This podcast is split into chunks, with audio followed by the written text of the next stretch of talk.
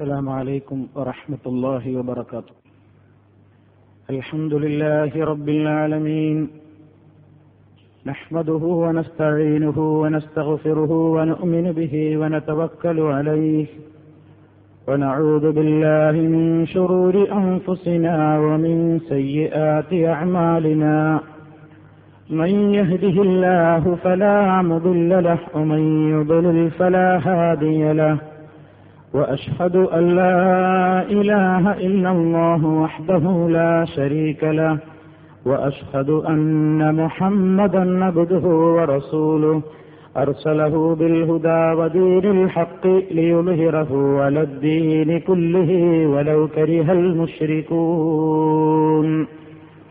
اللهم صل على محمد وعلى آل محمد كما صليت على إبراهيم وعلى آل إبراهيم إنك حميد مجيد. اللهم بارك على محمد وعلى آل محمد كما باركت على إبراهيم وعلى آل إبراهيم. إنك حميد مجيد. أما بعد فإن خير الكلام كلام الله وخير الهدي هدي محمد صلى الله عليه وسلم وشر الأمور محدثاتها وكل محدثة بدعة وكل بدعة ضلالة.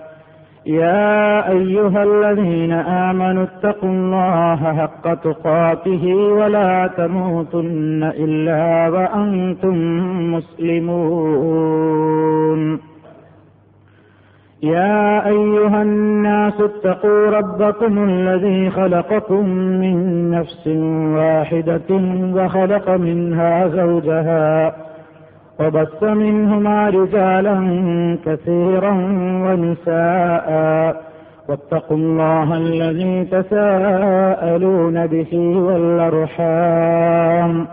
إن الله كان عليكم رقيبا. يا أيها الذين آمنوا اتقوا الله وقولوا قولا سديدا. يصلح لكم أعمالكم ويغفر لكم ذنوبكم ومن يطع الله ورسوله فقد فاز فوزا عظيما സ്നേഹമുള്ള വിശ്വാസികളെ സഹോദരങ്ങളെ അള്ളാഹുവിന്റെ നിയമനിർദ്ദേശങ്ങളും വിധിവിലക്കുകളും കഴിവിന്റെ പരമാവധി കാത്തുസൂക്ഷിച്ചുകൊണ്ട് ഭയഭക്തിയുള്ളവരായി തീരാൻ പരമാവധി പരിശ്രമിക്കണമെന്ന് എന്നെയും നിങ്ങളെ ഓരോരുത്തരെയും ഉപദേശിക്കുന്നു. സർവശക്തനായ അള്ളാഹു നമ്മെ എല്ലാവരെയും അതിനനുഗ്രഹിക്കുമാറാകട്ടെ അള്ളാഹു അവന്റെ അടിമകൾക്ക് അവരുടെ ജീവിതം പരലോകത്ത് സുഖപ്രദമായി തീരുവാൻ ആവശ്യമായ ധാരാളം നിർദ്ദേശങ്ങൾ ഇബാദത്തുകൾ അവരുടെ ജീവിതത്തിലേക്ക് നിർദ്ദേശിച്ചു തന്നിട്ടുണ്ട്.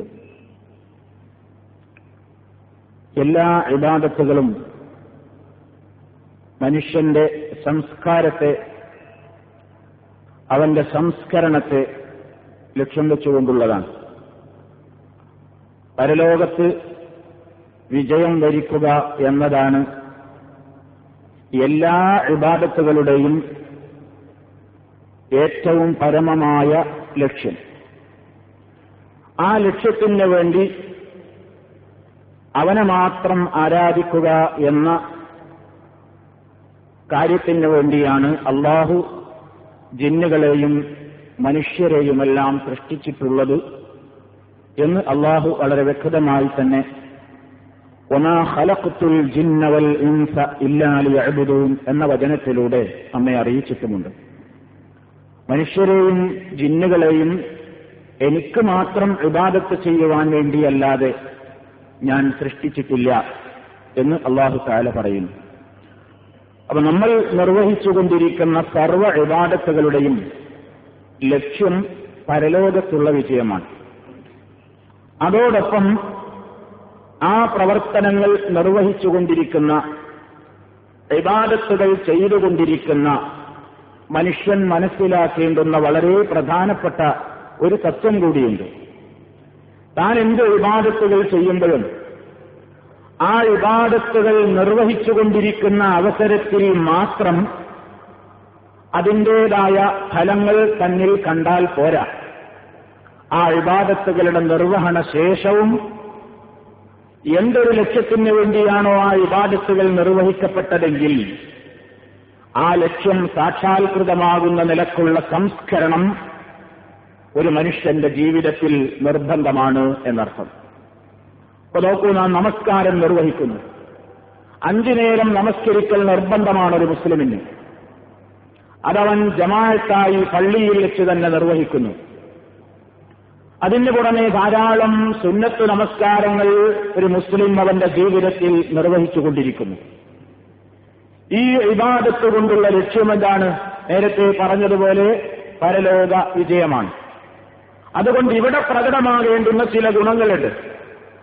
നമസ്കരിക്കുന്ന മനുഷ്യൻ നമസ്കരിക്കുന്ന നേരത്ത് മാത്രം അവൻ ഭക്തിയിലും നിഷ്ഠയിലും ജീവിച്ചാൽ പോരാ.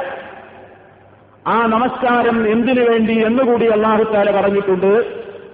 നമസ്കാരം കൊണ്ടുള്ള നേട്ടം അള്ളാഹുത്താല പറഞ്ഞിട്ടുണ്ട്. വൽ മുൻകർ. നിശ്ചയമായും നമസ്കാരം.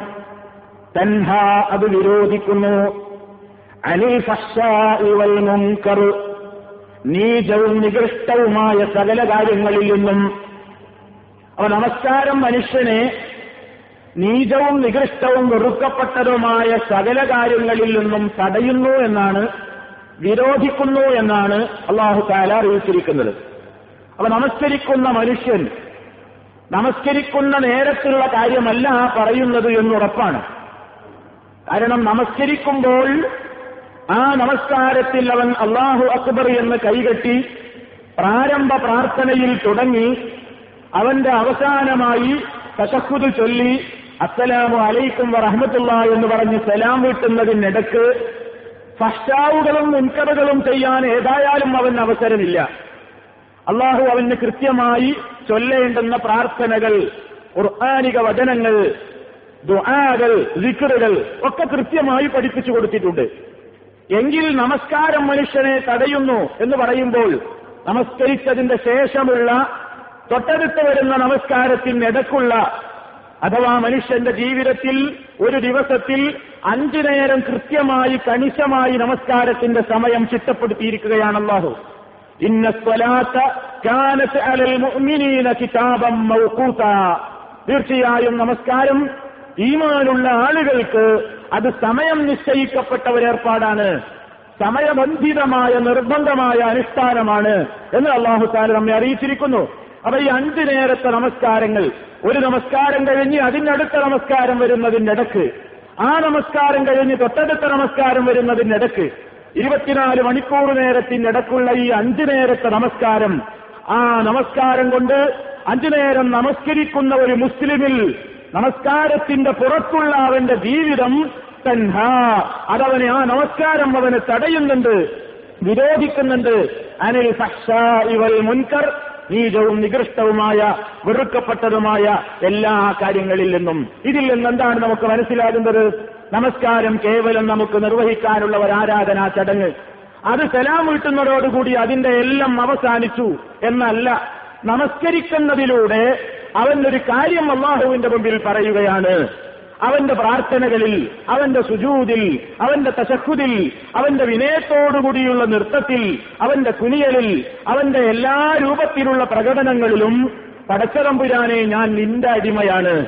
നിന്റെ കൽപ്പനക്കനുസരിച്ചുകൊണ്ടാണ് ഞാൻ ജീവിക്കുക. നിനക്ക് വെറുപ്പുള്ളത് ഞാൻ ചെയ്യില്ല. നിനക്ക് ഇഷ്ടമുള്ളത് ഞാൻ ചെയ്യാൻ നോക്കും. എന്നിങ്ങനെ വാചികമായി അവൻ പറയുന്നതുൾപ്പെടെ ഇന്ന സ്വലാത്തി വനുസുഖി വമഹയായ വമമാത്തി ലില്ലാഹി റബ്ബിൽ ആലമീൻ لا شريك له وبذلك أمرت وأنا من المسلمين ഇന്ന സ്വലാത്തി നിശ്ചയമായും എന്റെ നമസ്കാരം വനുസുക്കി എന്റെ മറ്റു അനുഷ്ഠാന മുറകളും വമഹിയായ എന്റെ ജീവിതം തന്നെയും വമമാത്തി എന്റെ മരണവും ലില്ലാഹി റബ്ബിൽ ആലമീൻ സർവലോക പരിപാലകനായ അള്ളാഹുവിന് വേണ്ടി തന്നെയാണ്. എന്റെ എല്ലാം നിനക്കാണ് ഞാൻ നിന്റെതാണ്. ലാ ശരീക്കലഹു ആരാണ് എന്റെ റബ്ബുൽ ആലമീൻ? അവന് ഒരു പങ്കുകാരുമില്ല. ഒബിതാലിക്കവുമിർത്തു അവനൊരു പങ്കുകാരെയും സങ്കൽപ്പിക്കാൻ പാടില്ലെന്നും അവനൊരു പങ്കുകാരുമില്ലെന്നും അതനുസരിച്ച് തന്നെ ഞാൻ ജീവിക്കേണ്ടതുണ്ടെന്നും എന്നോട് കൽപ്പിക്കപ്പെട്ടിരിക്കുകയാണ്. വ അനമിനൽ മുസ്ലിമീൻ. ആ റബ്ബുൽ അലമീനിന്റെ സർവകൽപ്പനകൾക്കും കീഴൊതുങ്ങുന്ന അനുസരിക്കുന്ന വിനയപ്പെടുന്ന മുസ്ലിമീങ്ങളിൽപ്പെട്ടവനുമാണ് ഞാൻ. എന്ന് വാചികമായി തന്നെ നമസ്കാരത്തിന് കൈകെട്ടി നിന്നാൽ നമ്മൾ പറയുന്നുണ്ട്.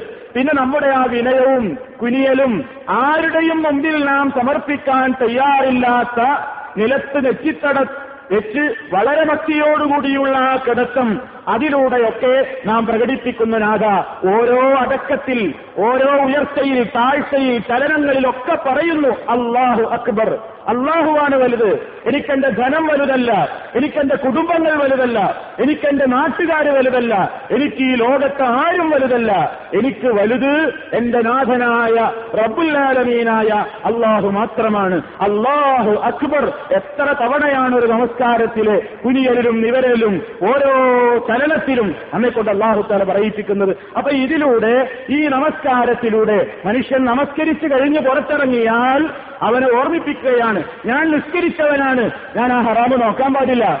ഞാൻ നിസ്കരിച്ചിട്ടാ വരുന്നത്. ഞാൻ ആ ഹറാമ് കേൾക്കാൻ പാടില്ല. ഞാൻ നമസ്കരിച്ചിട്ടാ വരുന്നത്. ആ ഹറാമ് ഞാൻ പറയാൻ പാടില്ല. ഞാൻ നമസ്കരിച്ചിട്ടാ വരുന്നത്. ആ ഹറാമ് ഞാൻ കഴിക്കാൻ പാടില്ല. ഞാൻ നമസ്കരിച്ചിട്ടാണ് വരുന്നത്. ആ ഹറാമായ മാർഗത്തിലൂടെ ഒരു വരുമാനം എനിക്ക് പറ്റില്ല. ഈ നിലയ്ക്ക് മനുഷ്യനെ കഷായുകളിൽ നിന്നും മുൻകറുകളിൽ നിന്നും തടയാൻ മാത്രം ബലവത്തായ കർമ്മങ്ങളാക്കി നമ്മുടെ നമസ്കാരങ്ങൾ മാറ്റണം എന്നാണ് പടച്ചതമ്പുരാന്റെ ആ വചനത്തിൽ നിന്ന് നമ്മൾ മനസ്സിലാക്കേണ്ടത്. എങ്കിലേ നമസ്കരിക്കുന്നത് കൊണ്ട് ഫലമുള്ളൂ. കേവലം ഒരു ചടങ്ങ് പള്ളി പള്ളി വിട്ടുകഴിഞ്ഞാൽ പോയി. അല്ലെങ്കിൽ നമസ്കാരത്തിന് അകത്ത് ഭക്തി പള്ളിയിൽ ബക്രി ഖുർആൻ ഓതിക്കൊണ്ടിരിക്കുമ്പോൾ ബക്രി നോമ്പ് അനുഷ്ഠിച്ചുകൊണ്ടിരിക്കുമ്പോൾ ബക്രി ഹജ്ജ് ചെയ്തുകൊണ്ടിരിക്കുമ്പോൾ ബക്രി ജക്കാത്ത് കൊടുക്കുന്ന നേരത്ത് ബക്രി അല്ല. എല്ലാ കർമ്മങ്ങളും ഏത് വിവാദത്തുകളും ആ വിവാദത്തുകളിലൂടെയൊക്കെ നമ്മുടെ സംസ്കരണം നടക്കണം. ആ സംസ്കരണം നമ്മുടെ പുറത്തുള്ള ജീവിതത്തിൽ പ്രകടമാകണം. നമസ്കാരത്തിലൂടെ അള്ളാഹു താലയിൽ ആവശ്യപ്പെട്ടു. ജക്കാത്തിന്റെ കാര്യം നോക്കൂ എന്തിനാണ് ജക്കാത്ത്? ജക്കാത്തിലൂടെ സമുദായത്തിന് ഒരുപാട് ഗുണങ്ങളുണ്ട്. സാമൂഹ്യമായി ആളുകൾക്ക് ഒരുപാട് അതുകൊണ്ട് ആശ്വാസമാണ്. പക്ഷേ അതൊന്നുമല്ല അതിന്റെ പ്രധാനപ്പെട്ട ലക്ഷ്യം. പ്രധാനപ്പെട്ട ലക്ഷ്യം ജക്കാത്ത് നൽകുന്ന മനുഷ്യന്റെ ധനവും അവന്റെ മനസ്സും സംസ്കരിക്കൽ തന്നെയാണ്.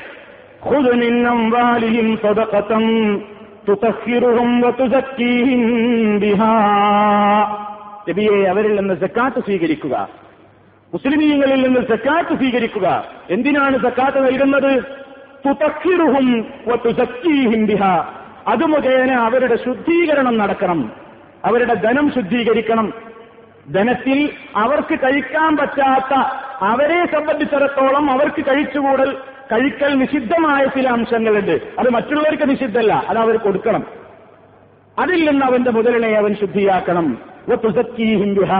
അതിലൂടെ അവരുടെ മനസ്സുകൾക്ക് തെസുക്കിയത്വം വരട്ടെ.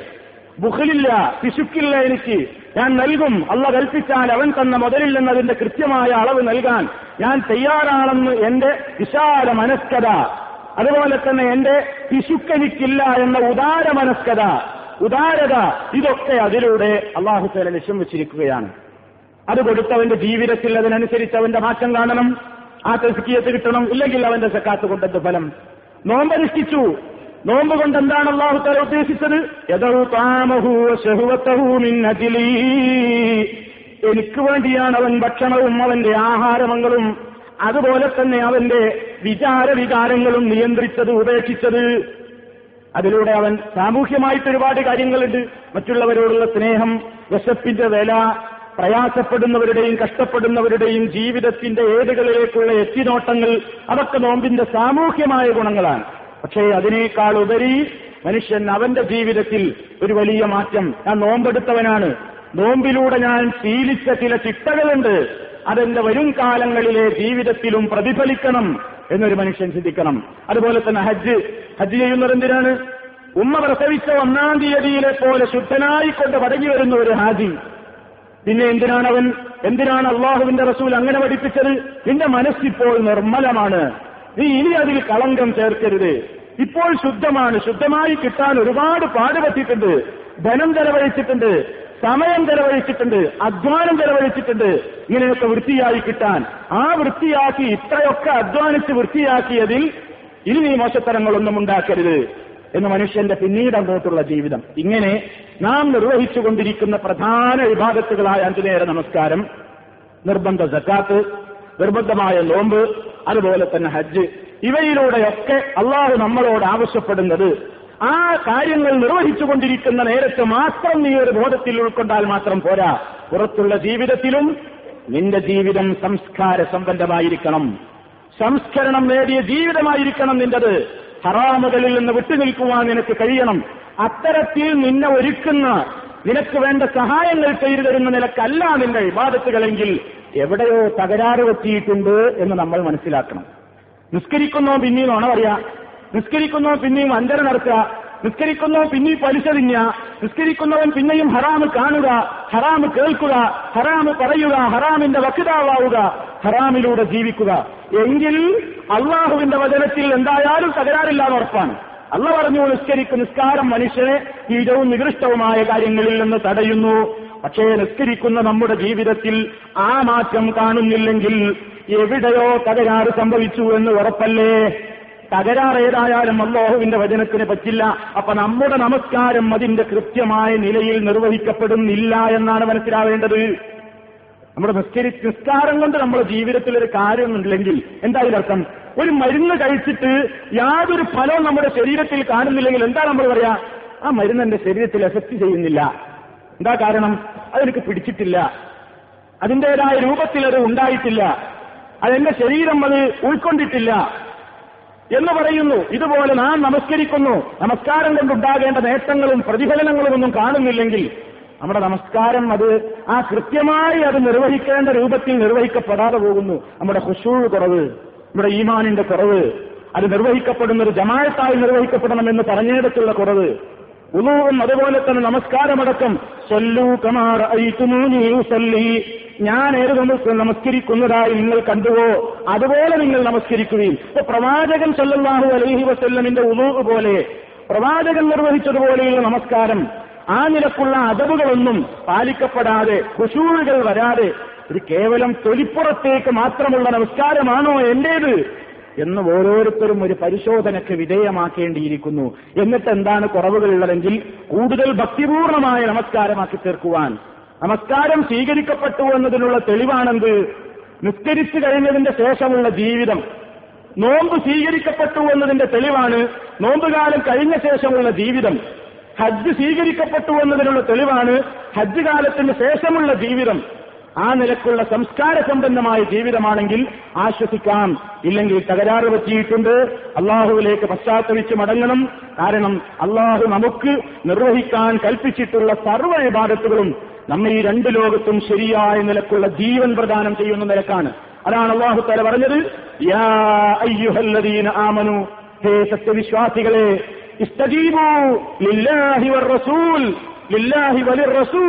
നിങ്ങൾ അള്ളാഹുവിനും അവന്റെ റസൂലിനും ഉത്തരം നൽകുകയും ഇതാദാക്കും ലിമായുഹീക്കും നിങ്ങൾക്ക് ജീവൻ നൽകുന്നതിന് വേണ്ടിയുള്ള കാര്യങ്ങൾക്ക് വേണ്ടി അവർ വിളിച്ചാൽ.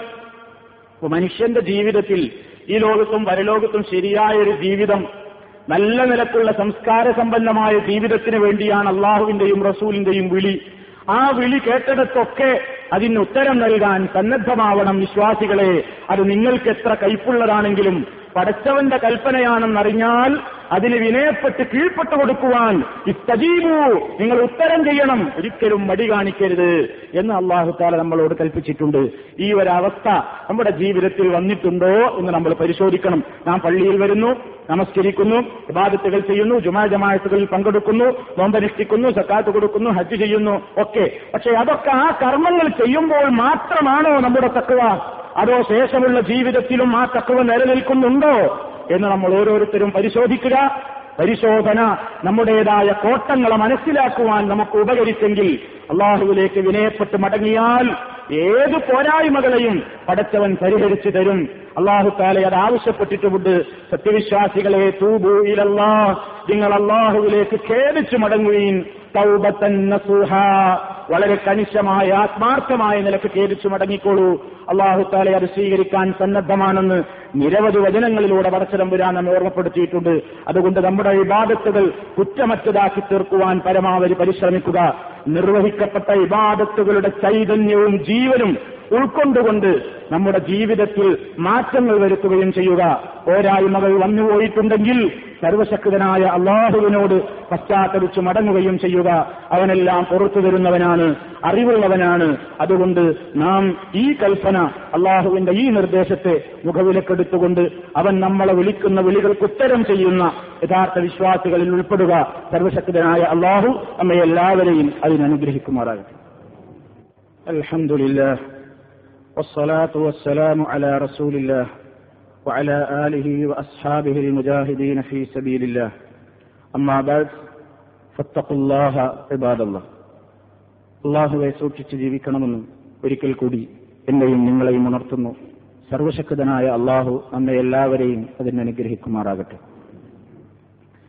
മനുഷ്യൻ ചെയ്യുന്ന വിവാദത്തുകൾ അതവന്റെ ജീവിതകാലത്ത് മാത്രമല്ല അവൻ മരിച്ചാലും അതിന്റെ പ്രതിഫലനങ്ങൾ ഈ സമൂഹത്തിൽ നിലനിൽക്കുന്നു എന്നതിന്റെ കുറെ ഉദാഹരണങ്ങൾ മഹാനായ നബിസല്ലാഹു അലഹി വസ്ല്ലം നമ്മെ അറിയിച്ചു തന്നിട്ടുണ്ട്.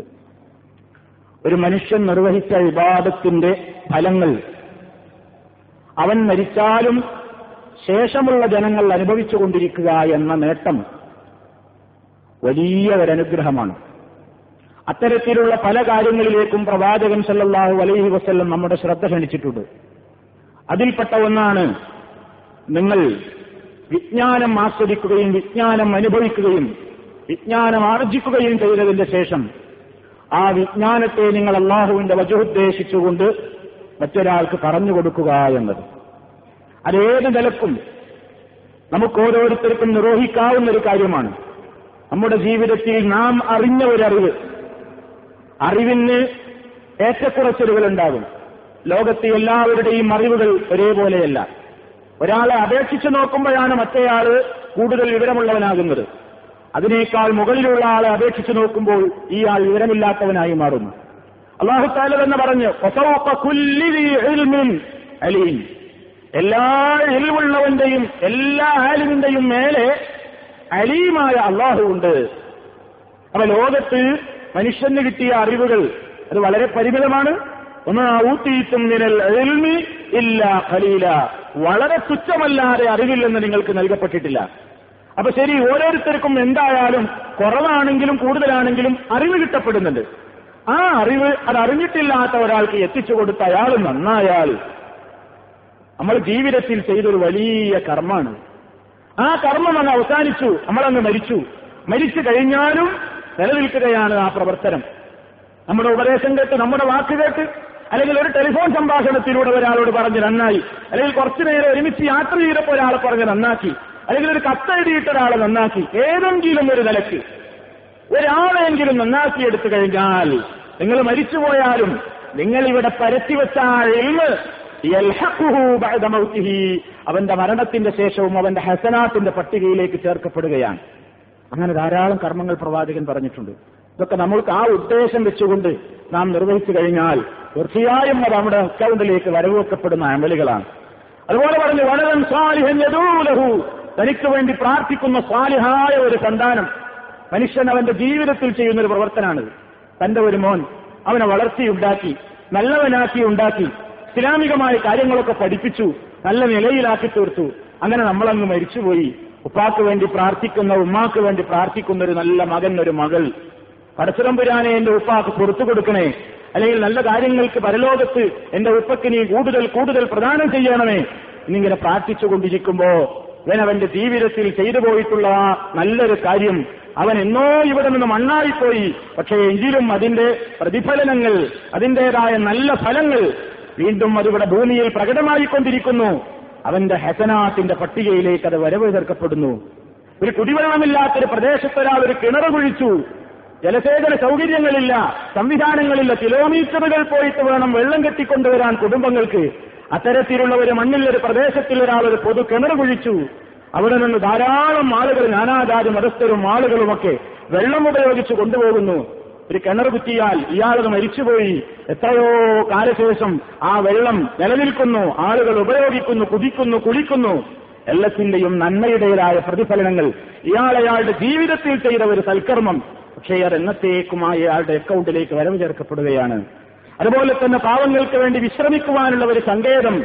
ഇങ്ങനെ നൂറുകൂട്ടം കാര്യങ്ങൾ ഹാനായ നബി സല്ലാഹു അലൈഹി വസ്ല്ലം നിർദ്ദേശം തന്നിട്ടുണ്ട് എല്ലാം നമ്മുടെ മനക്കരുത്തോടുകൂടി വിശ്വാസദാർഢ്യതയോടുകൂടി പരലോകമോക്ഷം വന്ന ഇഷ്ടിസാബൻ പ്രതിഫലത്തെ മോഹിച്ചുകൊണ്ട് നിർവഹിക്കുകയാണെങ്കിൽ നാം ചെയ്യുന്ന ഇബാദത്തുകളൊക്കെ ഈ ഭൂമിയിൽ നാം നിർവഹിച്ചു പോയാലും ഒരുപാട് കാലങ്ങൾക്ക് ശേഷം അത് ആരൊക്കെ ഉപയോഗിക്കുന്നുവോ അതിന്റെ എന്തെല്ലാം ഫലങ്ങൾ ഇവിടെ ഉണ്ടാകുന്നുവോ എല്ലാം നമ്മുടെ നന്മയിലേക്ക് നമ്മുടെ റിക്കാർഡിലേക്ക് വരവ് ചേർക്കപ്പെടുകയാണ്. ഇതൊക്കെ മനുഷ്യന് ചെയ്യാവുന്ന ഏറ്റവും വലിയ നിസ്സാരങ്ങളായി നമ്മൾ കരുതുന്ന എന്നാൽ വലിയ വലിയ ഫലങ്ങൾ ഉണ്ടാക്കുന്ന കാര്യങ്ങളാണ്.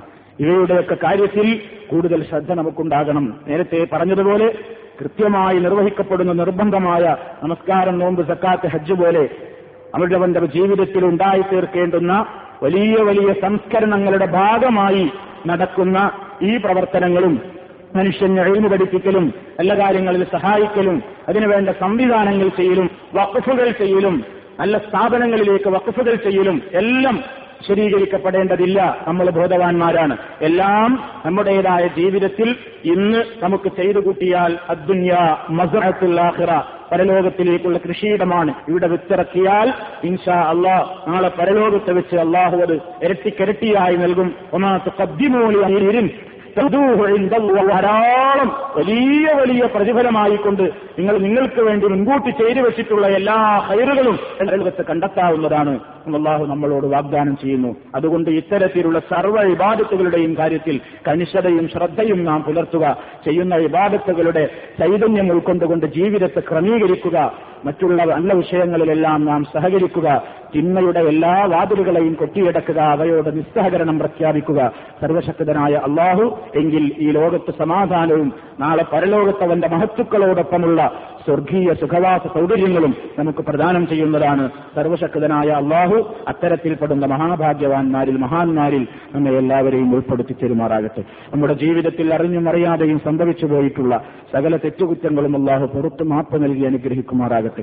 നമ്മുടെ ജോലികളിൽ നമ്മുടെ പ്രവൃത്തികളിൽ അള്ളാഹു ഹൈറും വർക്കത്തും ചെരിയുമാറാകട്ടെ. ജോലിയില്ലാതെ കഷ്ടപ്പെട്ടുകൊണ്ടിരിക്കുന്ന സഹോദരങ്ങൾക്ക് അള്ളാഹു അവർക്ക് യോജിച്ച ജോലി പ്രദാനം ചെയ്തുകൊണ്ട് അവരെ അനുഗ്രഹിക്കുമാറാകട്ടെ ഇസ്ലാമികമായ കാര്യങ്ങളിൽ കൂടുതൽ ആവേശത്തോടുകൂടെ പ്രവർത്തിക്കുവാനും വിവാദത്തുകൾ അവയുടെ ചൈതന്യം ഉൾക്കൊണ്ടുകൊണ്ട് സംസ്കാര സമ്പന്നമായ ജീവിതം ജീവിക്കുവാനും സർവശക്തൻ നമുക്കെല്ലാം തൗഫീഖ് പ്രദാനം ചെയ്യുമാറാകട്ടെ അള്ളാഹു മുഹഫർ للمؤمنين والمؤمنات والمسلمين والمسلمات الأحياء منهم والأموات إنك مجيب الدعوات وقاضي الحاجات اللهم أعز الإسلام والمسلمين وأذل الشرك والمشركين. اللهم أجرنا من النار. اللهم أجرنا من النار. اللهم أجرنا وأجر والدينا من النار. ربنا اغفر لنا ولإخواننا الذين سبقونا بالإيمان. ولا تجعل في قلوبنا غلا للذين آمنوا. ربنا إنك رؤوف رحيم. توفنا مسلمين وألحقنا بالصالحين. والحمد لله رب العالمين.